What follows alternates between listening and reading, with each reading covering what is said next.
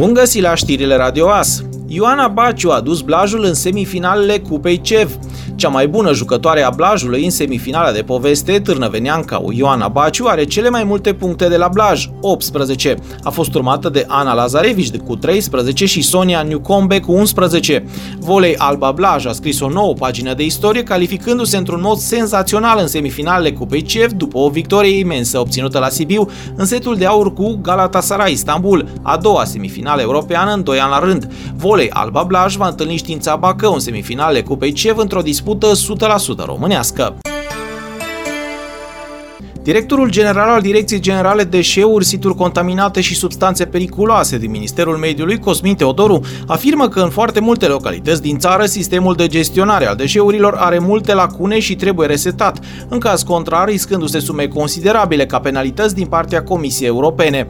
Cosmin Teodoru a fost prezent miercuri la Palatul Administrativ din Târgu Mureș la o conferință regională de instruire și diseminare a Planului Național de Gestionare a Deșeurilor, a ghidurilor de bune practici și a legislației în domeniul gestionării gestionării deșeurilor, organizată de Ministerul Mediului cu reprezentanții autorităților locale. El a declarat că aceasta este a doua sesiune de conștientizare organizată de Ministerul Mediului în vederea implementării Planului Național de Gestionare a Deșeurilor, prima având loc la Suceava, în cadrul acesteia fiind invitate autoritățile locale de la nivel de Consiliu Județean și din primăriile din trei județe. Important este ca astăzi să stabilim prioritățile fiecarei autorități publice locale să înțeleagă ce au de făcut, pentru că sistemul de gestionare a deșeurilor la nivel local are multe lacune și trebuie resetat. Intenția Ministerului Mediului este foarte clară. Avem niște ținte de, de atins până în 2020. Suntem destul de întârziați, dar uh, am rămas optimiști, totuși. S-a aprobat un plan național de gestionare a deșeurilor. Așteptăm acum implicarea autorităților locale. Măsurile legislative care au apărut uh, la începutul acestui an, vorbind de Ordonanța 74, au stabilit mult mai clar decât până acum responsabilitățile fiecărui actor de pe lanțul de gestionare a deșeurilor a fost Cosmin Teodoru. Acesta a arătat că, la modul concret, fiecare Consiliu Județean trebuie să-și revizuiască planul județean de gestionare a deșeurilor și că există norme metodologice pe care trebuie doar să le pună în aplicare. El a precizat că, la nivelul județului Mureș, Consiliul Județean este destul de avansat în ce privește sistemul de management integrat al deșeurilor. Fiecare județ în parte a primit o finanțare de la Uniunea Europeană pe celebrele SMID-uri, sistemele de management integrat a deșeurilor, Uh, județul Mureș este un exemplu bun, sunt uh, destul de avansați.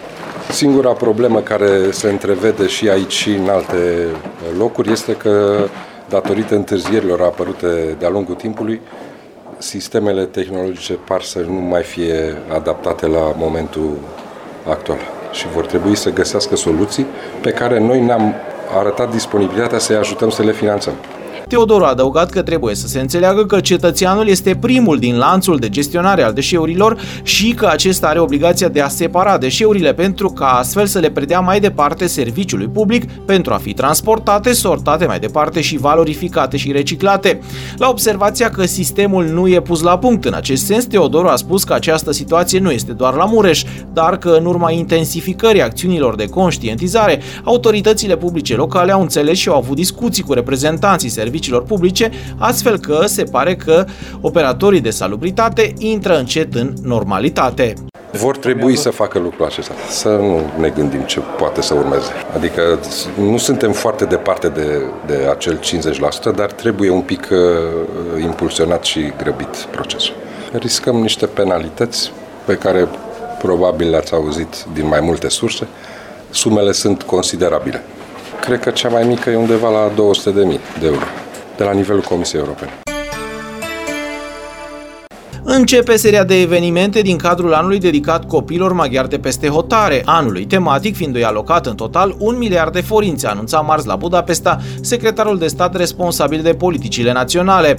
Acesta a spus că primul program organizat în cadrul anului tematic este Ziua Familiei în bazinul Carpatic, ce va avea loc în incinta Parlamentului Ungariei. Politicianul a vorbit și despre faptul că acele familii maghiare care în cadrul programului Cordonul Umbilical au primit susținere financiară în 2018 vor primi pachete pentru bebeluși din partea Secretariatului de Stat Maghiar. Structura anului școlar 2019-2020 ar putea fi modificată. Schimbările apar într-un ordin de ministru care va fi lansat în dezbatere publică. Ministrul Educației, Caterina Andronescu, a propus ca semestrul întâi să aibă doar 14 săptămâni și să se termine înainte de vacanța de iarnă. În al doilea semestru, elevii nu vor mai avea vacanța intersemestrială. În schimb, se vor bucura de două zile în plus la vacanța de primăvară. Modificările apar într-un ordin de ministru care va fi lansat în dezbatere publică. Directorul general al Direcției Generale Deșeuri, situri contaminate și substanțe periculoase din Ministerul Mediului Cosmin Teodoru afirmă că în ceea ce privește depozitul de deșeuri industriale de la Bicapa Târnăveni, se tot încearcă tot felul de soluții, unele mai ciudate decât altele, cu rezultat zero în ceea ce privește obligațiile de mediu, iar statul studiază posibilitatea de a interveni. Acesta a explicat că dificultatea constă în ce privește depozitele de deșeuri industriale, că acestea sunt în proprietate privată, iar finanțarea europeană pentru punerea în siguranță siguranță acestor depozite neconforme pot obține doar autoritățile de stat. Reprezentantul Ministerului a precizat că la nivelul județului Mureș vorbim de trei depozite de deșeuri industriale neconforme, cele de la Azo Mureș, Carbid Fox și Bicapa, arătând că în ceea ce privește depozitul de pe platforma Carbid Fox din Târnăveni, e cam aceeași situație. La Bicapa este un proces pe care îl știm, cred că de vreo 10 ani de zile se tot încearcă tot felul de soluții, unele mai ciudate decât altele. Din păcate, finalitatea este pe care o știți și dumneavoastră. Zero. Soluția este, la momentul actual, statul consideră că este singura posibilitate să intre el, statul, în posesia acestor terenuri. Altfel nu se pot finanța. Vorbim de niște operatori privați care, repet, sunt în insolvență, urmează falimentul și oricum statul va rămâne cu acele, cu acele depozite care trebuiau închise. De acum există un grup de lucru inițiat de Ministerul Mediului, în care au inclus și Ministerul Justiției și Ministerul de Finanțe. Încercăm să găsim soluții. Nu, nu e ușor, există și un proces care poate duce spre ajutor de stat. Consiliul Concurenței are și el un cuvânt de spus aici, deci lucrurile nu sunt, nu sunt simple. Avem Azo Mureș, Carbid Foxul și Bicapa. Bicapa v-am explicat, Carbid Foxul e cam în aceeași situație. La Azo Mureș este singurul care a și primit finanțare. Este singura, singura primărie care și-a arătat disponibilitatea să preia terenul, pentru că altfel nu se putea. Uniunea Europeană a acordat finanțare, într-adevăr, dar pentru proprietăți ale statului, nu ale unor operatori economici. De aceea vă explicam că proprietatea este foarte importantă aici. Altfel intrăm pe scheme de ajutor de stat, este un proces care durează ani de zile. Acesta a precizat că la nivel național au mai rămas în jur de 30 de astfel de depozite neconforme și că Mureșul stă prost ca peste tot, având în vedere că are un număr de 3 probleme și nu s-a rezolvat niciuna.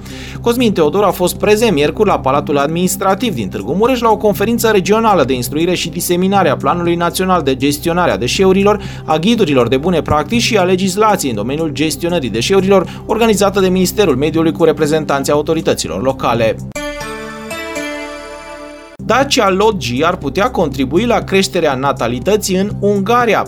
Acest lucru e posibil printr-o măsură anunțată de premierul ungar Victor Orban. Maghiarii care au trei sau mai mulți copii vor primi subvenții dacă își cumpără o mașină nouă cu șapte locuri. O condiție importantă este că suma alocată poate reprezenta cel mult jumătate din valoarea mașinii. Cu aceste limitări, oferta de mașini se reduce considerabil. O publicație financiară maghiară a calculat care e modelul de mașină care s-ar încadra în acești parametri, iar favorită este Dacia Logi. Singurătatea a devenit una dintre cele mai periculoase boli ale secolului în care trăim. Sunt persoane care nu au mai vorbit cu o rudă sau un apropiat de luni de zile. Este o suferință care îi afectează pe oameni la nivel mondial. Singurătatea a devenit o epidemie globală și este la fel de toxică precum consumul la 15 țigări pe zi, susțin cei de la Forumul Economic Mondial numărul celor care locuiesc singuri este mai ridicat ca niciodată. În Marea Britanie, jumătate dintre persoanele de peste 75 de ani nu au vorbit cu o rudă sau cu un prieten de luni de zile și americanii au mai puțini prieteni. Numărul lor a scăzut de la 3 la 2 în ultimii 30 de ani, în timp ce numărul persoanelor care nu au niciun prieten apropiat s-a triplat. O explicație ar putea fi urbanizarea, care slăbește legăturile cu familia. Nu se știe deocamdată cât de mult contribuie tehnologia la singurătate, dar cert este că oamenii petrec în prezent 24 de ore pe săptămână online. Singurătatea se plătește scump, nu doar în plan personal, ci și financiar. În Marea Britanie, o persoană singură trebuie să plătească în jur de 6.000 de lire în plus pe an, iar la nivel global, costul singurătății era în 2010 de 2,5 trilioane de dolari.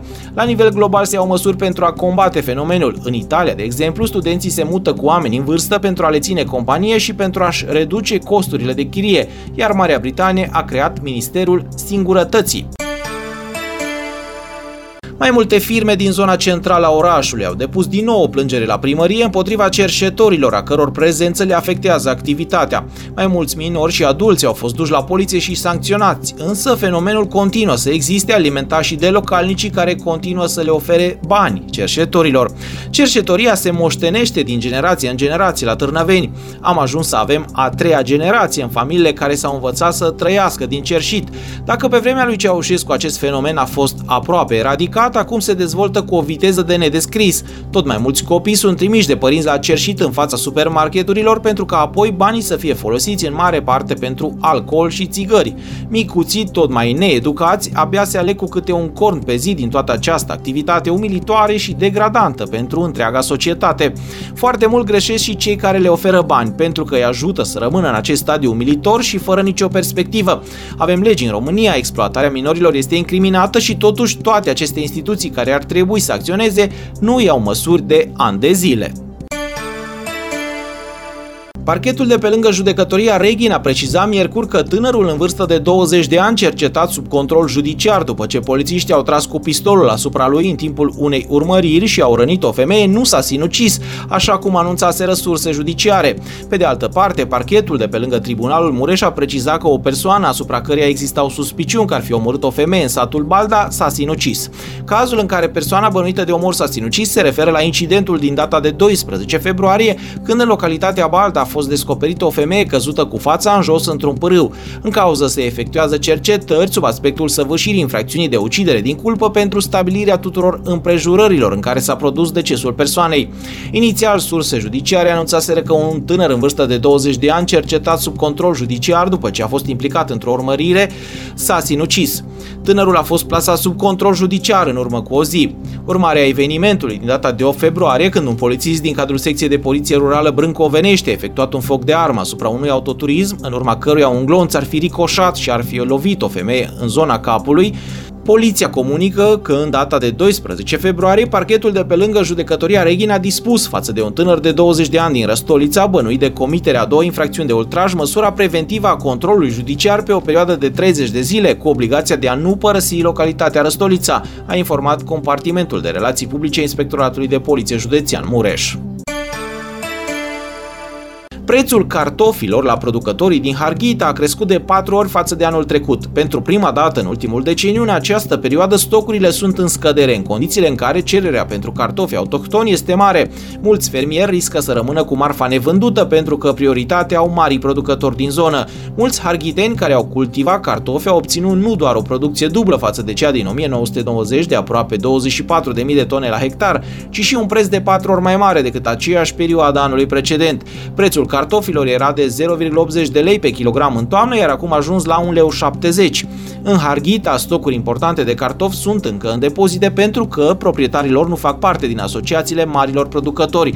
În Harghita, cultura cartofului se mai face pe aproximativ 7500 de hectare, jumătate din suprafața care se planta în urmă cu 15 ani. Aeroportul internațional Sibiu ocupă locul 3 în topul aeroporturilor din Europa cu trafic sub 5 milioane de pasageri pe an. Astfel, conform celor mai recente date statistice pentru anul 2018 prezentate de Consiliul Internațional ale Aeroporturilor din Europa, aeroportul Sibiu s-a clasat pe poziția a treia în topul aeroporturilor europene cu trafic sub 5 milioane de pasageri pe an, care au înregistrat cele mai mari creșteri de trafic în 2018. Creșterea de 32,2% poziționează aeroportul din din Sibiu înainte aeroporturilor din Vilnius, Lituania și Memmingen în Germania. Aeroportul din Sibiu s-a clasat pe aceeași poziție în topul aeroporturilor cu trafic sub 5 milioane de pasageri pe an și pentru semestrul 2 al anului 2018, înregistrând o creștere de 51,6% a traficului de pasageri raportat la aceeași perioadă anului 2017.